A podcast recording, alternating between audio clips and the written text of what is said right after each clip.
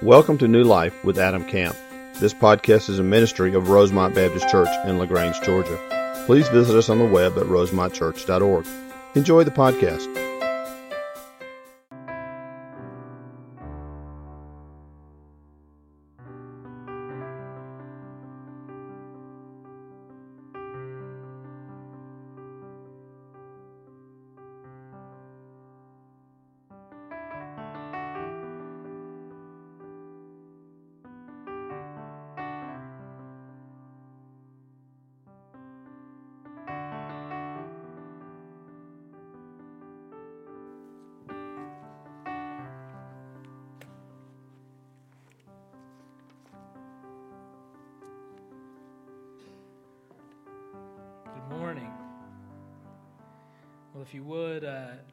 Bibles. We're going to be looking at Mark chapter 12.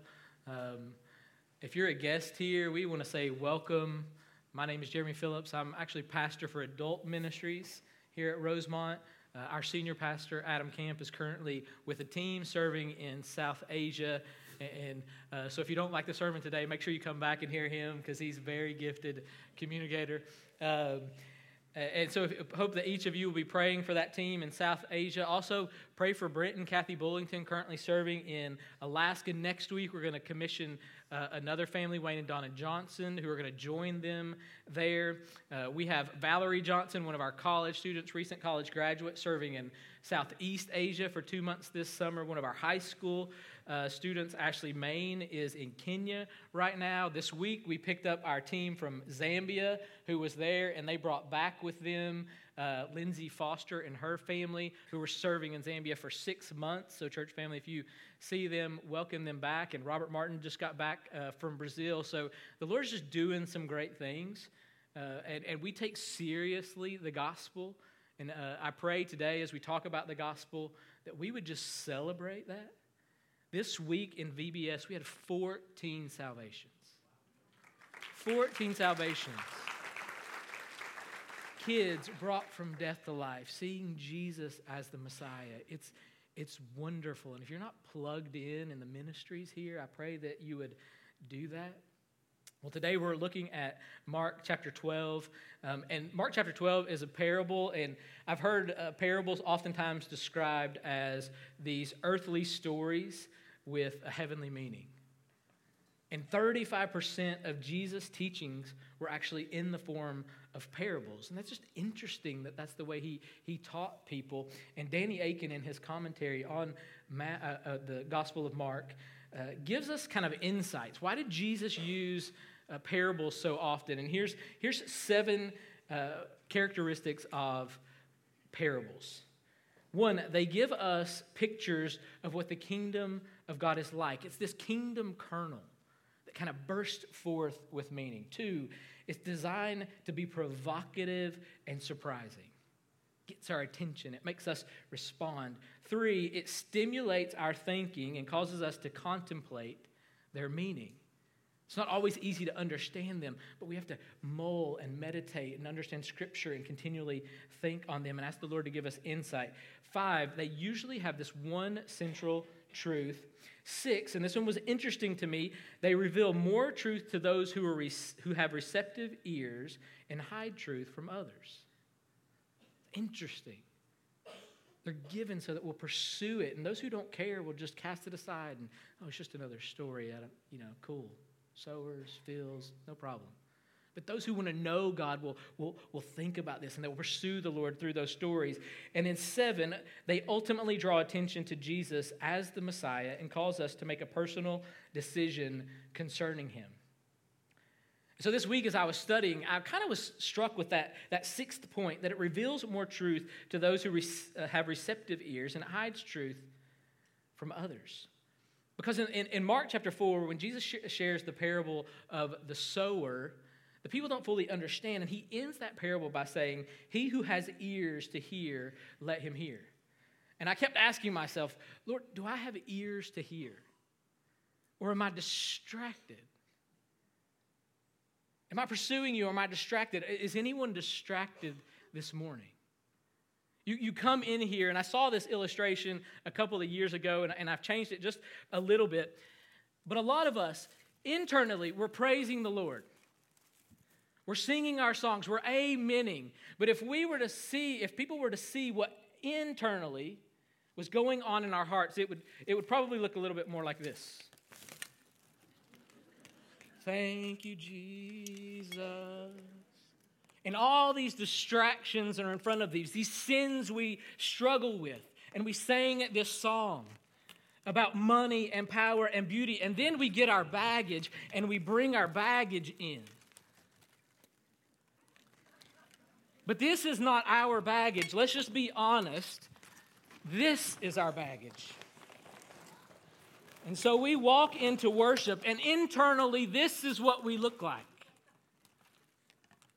And we can't understand why aren't we hearing from the Lord? Why aren't we hearing his voice? So, can we just in this moment take everything, everything you've brought with you, and just lay it here at the foot of the cross and just leave it and say, Lord, give me ears to hear what you would have to say?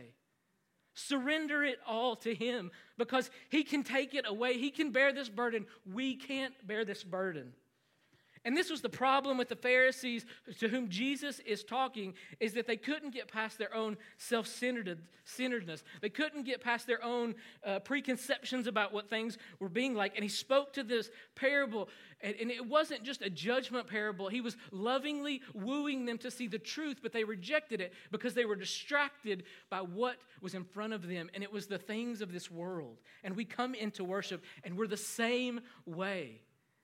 We can't stand in condemnation to them because we bring our own things here with us. So, can we just open in prayer and just take whatever it is? I don't know what it is. I don't know what you're carrying in that bag. I don't know what is waving in front of your face. And can we just lay it at the feet of the cross right now and just say, Lord, give us ears to hear? Let's pray. Father, speak to us. We humble ourselves before you. We pray that you would give us ears to hear, eyes to see, hearts that are soft and open to receive your truth. And we pray all of this in Christ's name. Amen. We're in Mark chapter 12, verse 1. I'll read it and then I'm going to give you a little bit of context or what is going on. Mark chapter 1, uh, chapter 12, beginning in verse 1 and he began to speak to them in parables.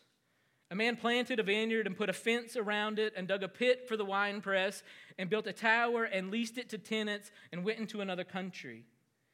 And when the season came, he sent a servant to the tenants to get from them some of the fruit of the vineyard. And he took him, and they took, uh, and they took him and beat him and sent him away empty-handed. Again, he sent them another servant, and they struck him on the head and treated him shamefully. And he sent them another, and uh, him they killed. And so, and so with many others, some they beat, some they killed. He had still one other, a beloved son. Finally, he sent him to them, saying, They will respect my son. But those tenants said to one another, This is the heir. Come, let us kill him and the inheritance will be ours. And they took him and they killed him and they threw him out of the vineyard. What will the owner of the vineyard do? He will come and destroy the tenants and give the vineyard to others. Have you not read the scriptures? The stone that the builders rejected has become the cornerstone. This was the Lord's doing, and it is marvelous in our eyes. And they were seeking to arrest him, but feared the people, for they perceived that he had told a parable against them. I want to give you a little backdrop to what's going on to help us get understanding. The history of Israel is a history of a people who possess the covenant promise of God, but continually over and over reject Him. It's the story of the Garden of Eden, where God takes that which is in chaos, that which is unordered, brings it together into a perfect garden, places Adam and Eve there, where they have His presence and His provision. And what do they do? They're deceived and reject His goodness. They reject Him. And it leads to them being cast out. But it's the story of every one of us ultimately, because Scripture says that all have sinned and fall short of the glory of God and that the wages of sin is death. And there's not one of us in this room who is not guilty of this very same thing. But here's the story God is faithful. See, he promised, even in their fall, that he would send one who would be born of the seed of the woman, crush the head of Satan, and be bruised in the process. He goes on to tell Abraham that through his seed, all the nations of the earth would be blessed. To one of the kings of Israel, David, he says, 2 Samuel 7, and your house and your kingdom shall be made sure forever before me. Your throne shall be established forever. So the people of Israel continually reject God's covenant promises. They continually reject him, but he continually pursues them and promises a deliverer, a Messiah is coming. And this Messiah will establish an eternal kingdom. He will rescue them from their sin, take away the wrath of God that they deserve uh, for rejecting him all those years. And when we read in the New Testament, we see that Jesus is the Messiah. In fact, in Mark, he opens it this way the beginning of the gospel of Jesus Christ, the Son of God. And then throughout Jesus' ministry, we see that the blind receive their sight, the lame walk, lepers are cleansed, the deaf hear, the dead are raised, the poor have good news preached to them. And Jesus shows that he has power over the physical world by healing those who are sick. He has power over the natural world by calming the storms and the seas. He has power over the spiritual world by uh, releasing or freeing those who are captive to demons. He has power over the heart, and that he speaks words that could draw in the rich and the poor, children and adults, the religious and the shamed, and he ultimately exposes the lies of the hypocrites and the lies of Satan. And one of the greatest of his miracles, he shows that he has power over death and he raises Lazarus from the dead. So it's no wonder as we come to Mark chapter 11, just before Mark chapter 12, and we see Jesus making his way to Jerusalem to celebrate the Passover. And now, for this Passover celebration, Jews would come from all over the world, descend upon Israel for this special celebration. Thousands, if not millions, are on their way. And they've heard about this one, this one who is Jesus, who, who, who may be the promised Messiah. And we see in John chapter 12, it says that when the large crowd of Jews learned that Jesus was there, that's in Bethany, they came not only on account of him, but also to see Lazarus, whom he raised from the dead. So the chief priests made plans to put Lazarus to death as well, because on account of him, many of the Jews were going away and believing in Jesus. They went to Jesus. They heard the testimony of Lazarus. They've heard of his power. They've heard how he conquered death and they say, Surely this is the Messiah. Surely this is the one we have been promised. This is the deliverer. And so it's no wonder as he comes across the Mount of Olives that they begin to celebrate as they see the sight of him riding on a donkey. Because 500 years, 500 years prior to this, here's what the prophet Zechariah said in, in Zechariah 9. Rejoice, O great, great, rejoice greatly, O daughters of Zion. Shout aloud, O daughters of Jerusalem. Behold, your king is coming to you. Righteous and having salvation is he, humble and mounted on a donkey, a colt, the foal of a donkey. They had had their hope. Here is the promised one. Here is the Messiah. Here's the one who is going to deliver us. So the people begin to throw their coats down on the ground as a sign of their submission to him. They begin to wave palm branches in the air as a sign of victory, of coming peace, of their joy. And they begin to sing and shout with a loud voice this Mark chapter 11, verse 9 Hosanna, which means save now or save, I pray. Blessed is he who comes in the name of the Lord. Blessed is the coming of the kingdom of our father David. Hosanna in the highest. And they celebrate, but the thing is, they didn't understand that he wasn't coming to overthrow Rome, but he was coming to give his life, to suffer shame, to bear their iniquities, and to free them from slavery to sin. He was coming to defeat sin by death on the cross. He was coming to de- defeat death by his resurrection. And instead of him strolling into the city at this celebration and receiving their praise and overthrowing Rome, he goes straight to the temple and reveals their hypocrisy and how they've turned the very temple of God into a place where they're trying to fill their pockets. They're distracted from everything going on, and in it, they're missing Jesus. And so he overthrows the tables and he cleans the temple. And the, the priests, the leaders, are angry. And in Mark 11, 18, it says, The chief priests and the scribes heard it. That is what he had done in the temple, and they were seeking ways to destroy him, for they feared him because all the crowd was astonished at his teaching. They missed Jesus for their own selfishness, but Jesus, he wasn't one to shy away at the religious leader's confrontation with him. And so they ask him about his authority. And he shows that they don't even have a basic understanding of authority and truth and can't even answer a basic question. And then he speaks this parable to them. And I believe in this parable, what we are going to see is the gospel, the good news of Jesus Christ, the Son of God. And we're going to see five foundational truths of the good news. Something as we're sharing with people, we can hit these points or make sure we, we talk to them about these things. If we've never put our faith in Christ, you can understand the gospel through this story. And here's the five, five foundational truths of the good news one, the character of God, two, the sinfulness of man. Three, the sufficiency of Christ. Four, the necessity of faith. Five, the urgency of eternity.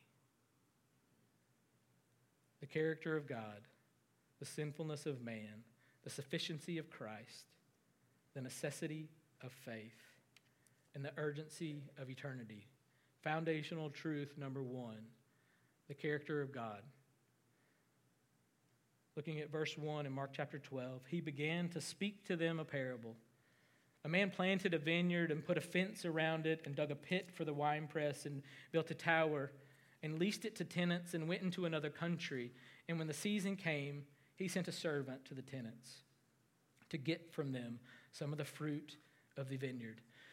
The image of Israel as a vineyard and God as its loving owner was, not, was, a, was a common one for them. They were familiar with this. In fact, if you read in Isaiah chapter 5, there's almost the identically the identical same story. It says, here's what Isaiah says Let me sing for my beloved, my love song concerning his vineyard. My beloved had a vineyard on a very fertile hill. He dug it and cleared it of stones and planted it with the choicest vines. He built a watchtower in the midst of it. He hewed out the wine vat in it, and he looked for it to yield grapes, but it yielded wild grapes. And now, O inhabitants of Jerusalem, men of Judah, judge between me and my vineyard. What more was there to do for my vineyard that I have not done to it? When I looked for it to yield grapes, why did it yield wild grapes? And now will you, I will tell you what I will do to my vineyard. I will remove its hedge, and it shall be devoured. I will break down its wall, and it shall be trampled down. I will make it a waste. It shall not be pruned or hoed. The briars and the thorns shall grow up. I will also command the clouds that they rain no, uh, rain no rain upon it. For the vineyard of the Lord of hosts is the house of Israel, and the men of Judah are its pleasant planting. And he looked for justice, but behold, bloodshed, for righteousness, but behold, an outcry. This picture of the vineyard owner that we see is one who owns everything. He's the one who plants the vineyard. He's the one who clears the rocks. He's the one who prepares the soil. He's the one who puts the fence around it. He's the one who digs a pit for the winepress. He's the one who builds the tower. He's the one who makes the contract with the tenants to care for the vineyard. It is an intentional cultivation of the land under his rule. And Mark, in his story, repeats this and, and, and, and, showing the intentionality of God. And he did this, and he did this. He had given the vineyard everything to produce fruit. I remember um, as, when I lived in Southeast Asia, sometimes you would hear these folk tales, and there was this one time I heard this folk tale about the creation of this place. See, where I lived, there were between 17 and 18,000 islands in this region. And so the tale went like this that, that God, as he was creating the world, got mud on his hands. And so, in order to get rid of it, he picks up his hand and flings it down, and all the dirt goes splattering across, and that's how the 17, 18,000 islands became. It was this accidental moment, but this is not the God who created heaven and earth. There's nothing accidental about it. It's the a picture of the establishment of a vineyard by an owner with loving, caring, considerate cultivation for it to bear fruit. If we think about it, it's the same picture we see in Genesis, where God takes that which is in chaos, forms it into a beautiful garden that supplies all the needs Adam and Eve have. A place that they are to cultivate and experience His presence and blessing, but they reject it. And Israel rejected God's provision for them. But we do the same thing. We become prey to this idea where our life is ours. We're the ones who have brought it about. We will do what we want. We do not need him. We will decide for ourselves what is right and wrong. But the character of God is that He owns everything. Psalm 24 The earth is the Lord's, the fullness thereof, the world and those who dwell therein. For He has founded it upon the seas and established it upon the rivers. This is not just an accident.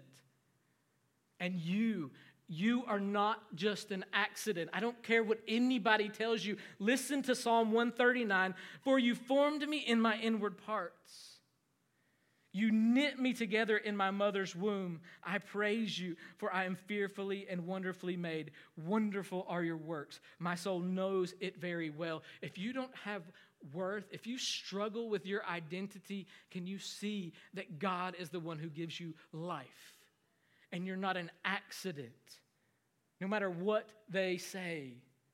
No matter what lies you hear, no matter what false gospels you hear in this world, that you're not pretty enough, that you're not good enough, that you're not smart enough, God has created you. And if you have a question as to the intentionality of God, go pick up a baby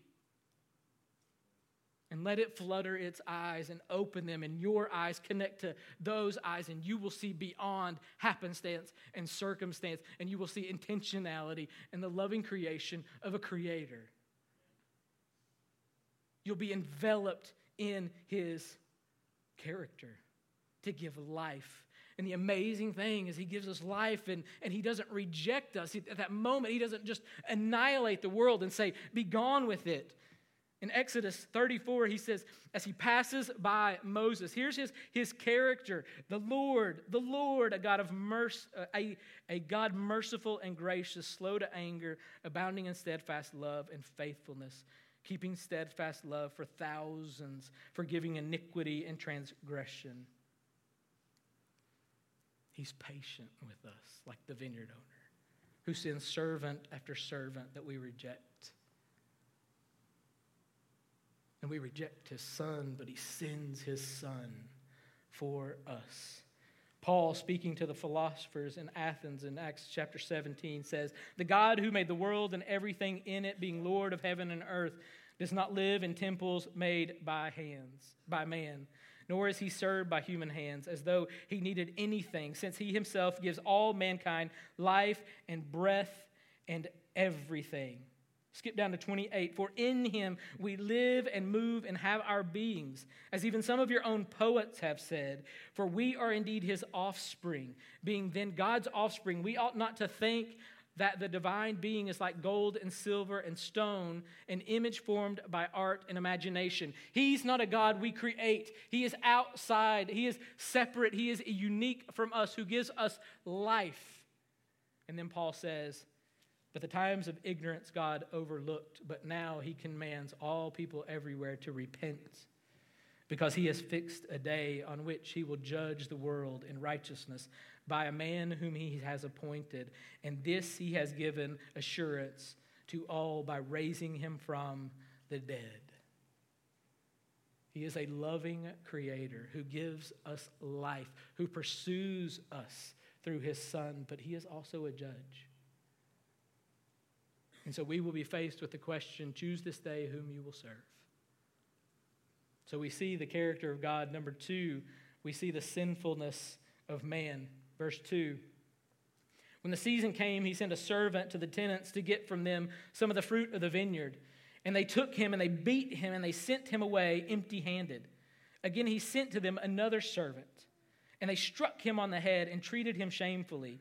And he sent another, and him they killed. And so, with many others, some they beat, some they killed, he had still one other, a beloved son. Finally, he sent him to them, saying, They will respect my son. But those tenants said to one another, This is the heir. Come, let us kill him, and the inheritance will be ours. And they took him and they killed him. He, they killed him. The tenants in this parable are the religious leaders of Israel. Jesus is speaking directly to them. And those tenants had agreed upon had agreed and received the covenant terms. But when the owner came to call them to fruitfulness, they essentially say, We owe you nothing. We reject you, we reject your servants, and they ultimately reject his son. One writer says they feel entitlement to the fruit. Even though they owned nothing, it was their work that toiled the land. It was their sweat that watered the ground. It was their ingenuity and power that produced the sunshine, rain, and fertile soil. They were the masters of their own destiny, not the owner of the vineyard. And Jesus goes on to ask them a question. And his question is this What will the owner of the vineyard do? How would you answer that question hearing the story? What would you do if you were the owner of the vineyard? In Matthew's account of this same parable, he gives us an interesting insight into what is going on. He says in verse Matthew 21 verse 40, when therefore the owner of the vineyard comes, what will he do to those tenants? Jesus asks. They said to him, We will put those wretches to a miserable death and let out the vineyard to other tenants who will give him the fruits of their season. They condemn themselves. And in Luke, we see that they then say, May it never be. They know the truth of their own sinfulness. I don't believe anyone in here doesn't understand their own shortcoming, their own sinfulness. The problem wasn't a problem of hearing, it was a problem of understanding. I didn't grow up uh, necessarily going to church. We, my family would have been, uh, as I, when I was a kid, would have been considered CEO Christians. That's kind of, we went to church on Christmas, Easter, and other special occasions. Um, so I didn't really have this understanding of God and Jesus and the Bible. And I remember when I first went, someone gave me this Bible, and I just, I wanted to read it. Because in that book, I had this first view of who I was, it revealed to me the truth of who I was. And I remember driving down the road in my truck. I can tell you the exact spot I was at. And this verse comes out of nowhere The wages of sin is death.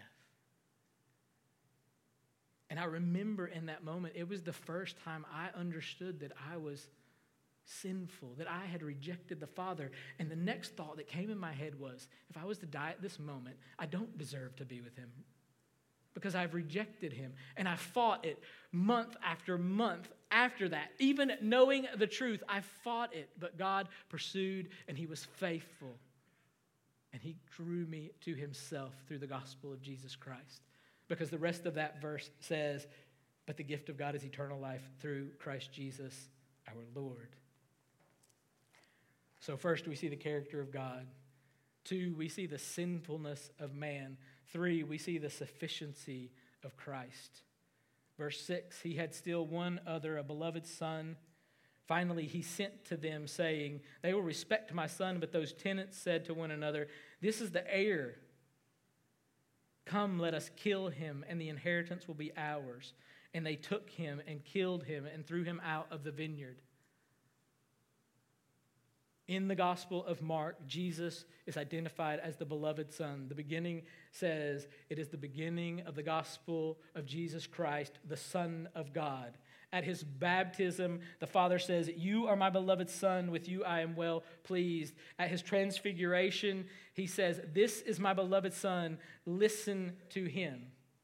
And Jesus here tells of his own death. He wasn't the victim it was intentionally, he gave his life.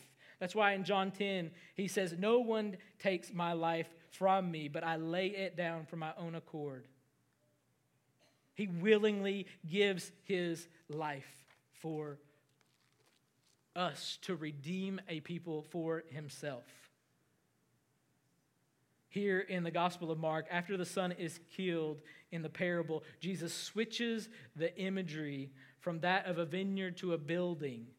And the point is that the death of the son, that is the casting, the killing and casting him out, is not the end of the story. Because the one that is rejected, what? Becomes the cornerstone. When I was in Southeast Asia, we built this um, uh, kiln. We, we, we, made these ceramic pots that uh, were used as water filters for people in the area. And so we had this design and we built this kiln, me and three other, uh, two other Indonesians and myself. And we worked so hard. I mean, it, it, was huge and massive. And, and the dome of that kiln was, was kind of this circle. And it was three bricks thick, kind of standing long ways.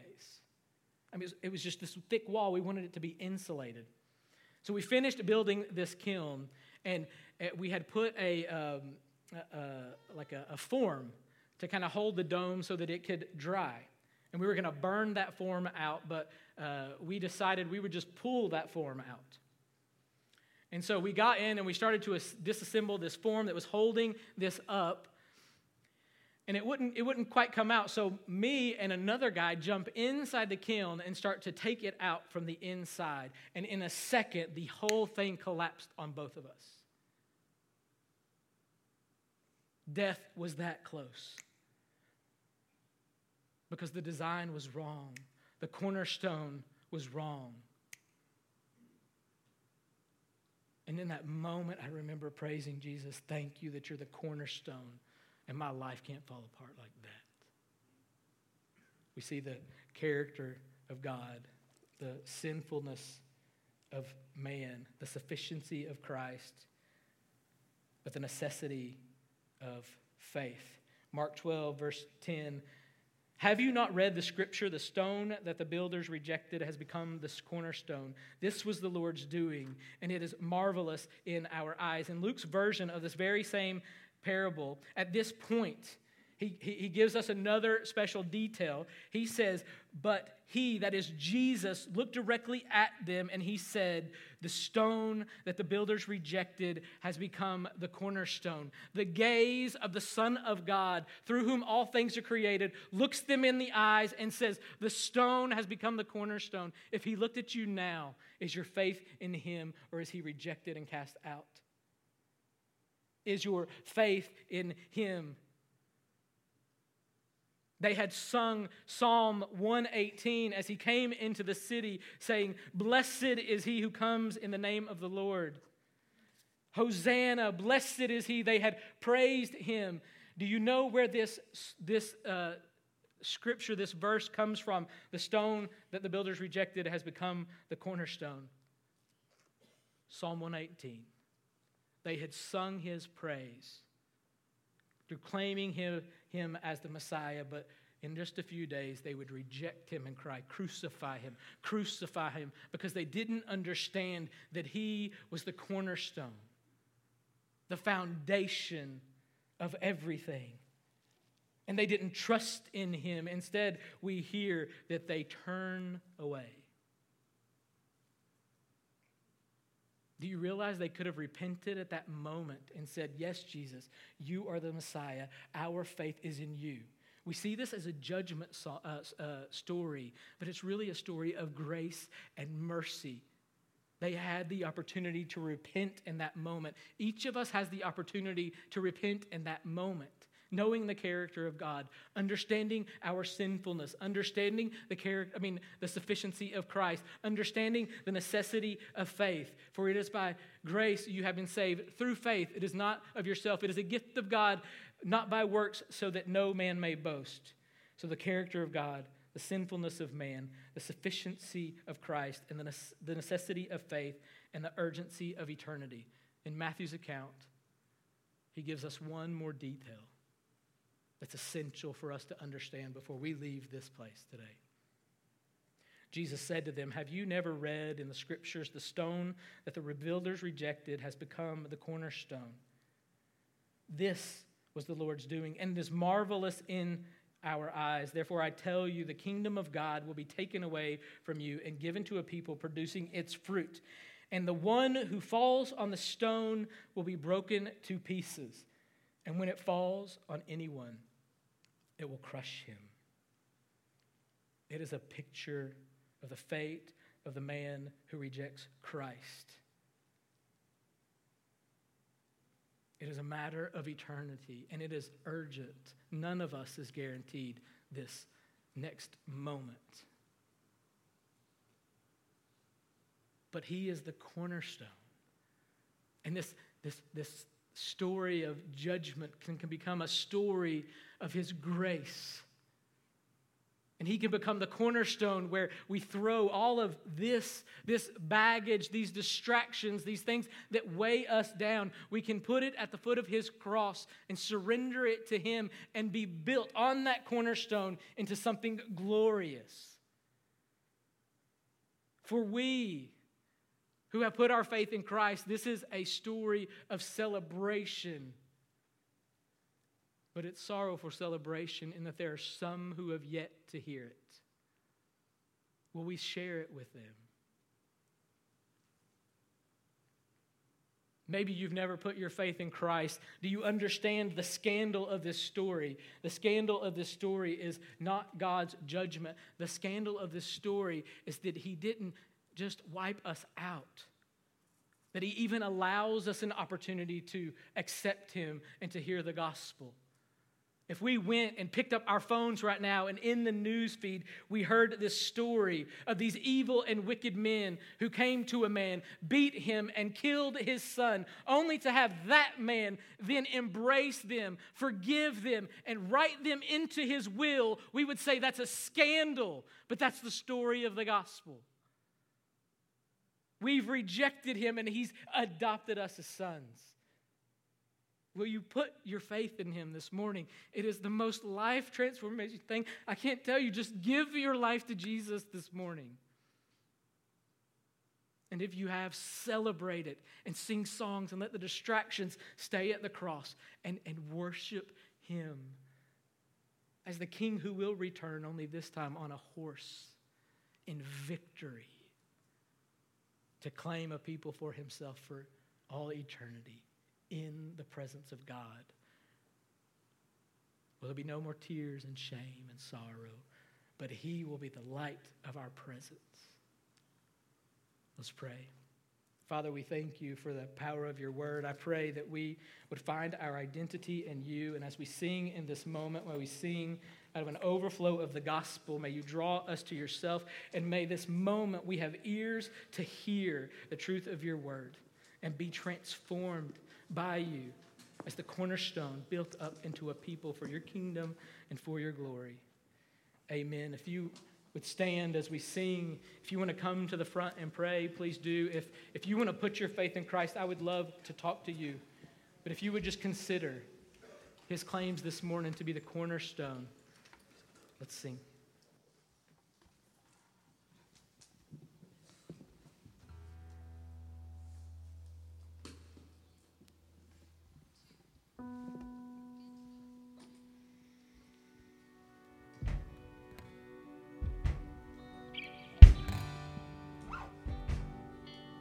Thank you for joining today's sermon. We would love to hear how today's message blessed you. Use the contact us link on our website at rosemontchurch.org. God bless.